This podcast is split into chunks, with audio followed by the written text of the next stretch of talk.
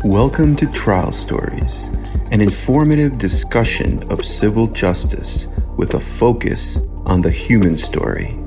I'm your host, Arkady Frekhtman, a New York City trial lawyer passionate about helping serious injury victims and their families.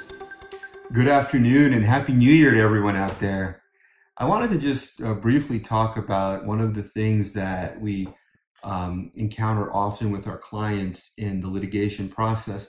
And it actually, the idea came from another video that we had done um, last year in 2019, where we um, posted a video where we talked about the value of um, a, a lawsuit, the value of how much you can get depending on your injury after, let's say, a car accident.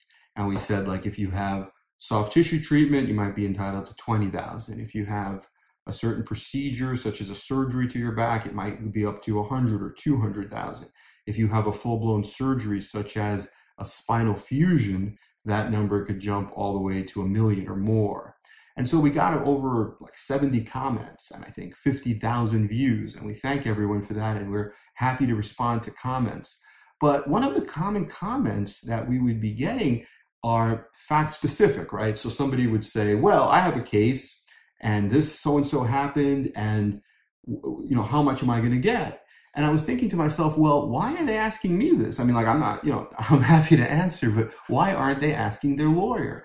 And i think the reason is is because a lot of people are complaining that even though they try to reach their lawyer even though they call even though they email they you know text message whatever method of communication the lawyers just don't get back to them. So they're forced to go out there on youtube or other platforms and search for Google and start searching for answers to their questions.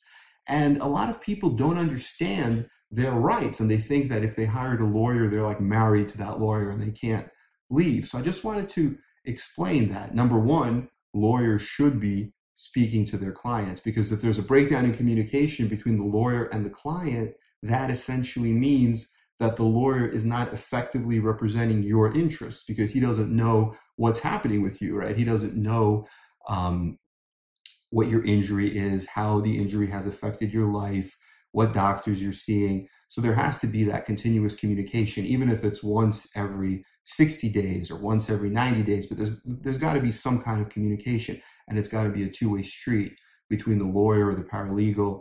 But the more communication, the better.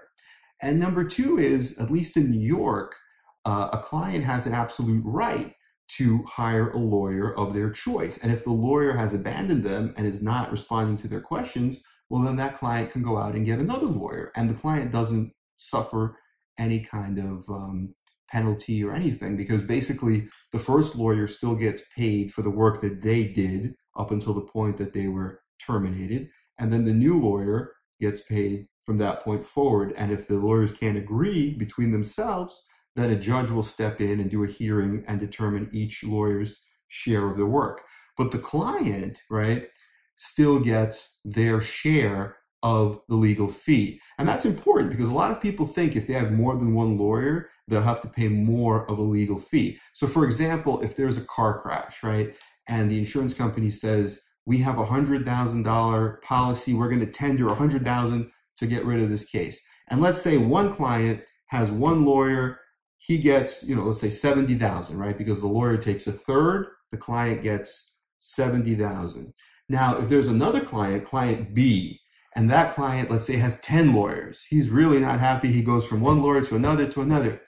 Well, the same thing happens. The client still gets 70,000 out of the 100. It's now just that those 10 lawyers have to split the 30,000. That's like the pot and then the judge will step in and say, well, lawyer A gets 5,000, lawyer B gets 10,000, lawyer C gets 15,000. However they do it up to, you know, 30,000 is the entire legal fee, whether it's one lawyer or it's 100 lawyers, they just all split that 30,000. But it doesn't affect the client. And that's important for people to know because if there are, you know, situations out there where a lawyer has abandoned the client, they're not responding to phone calls, emails, then that client has the right to get another lawyer who is going to be more cooperative and uh, the client won't be penalized in any way.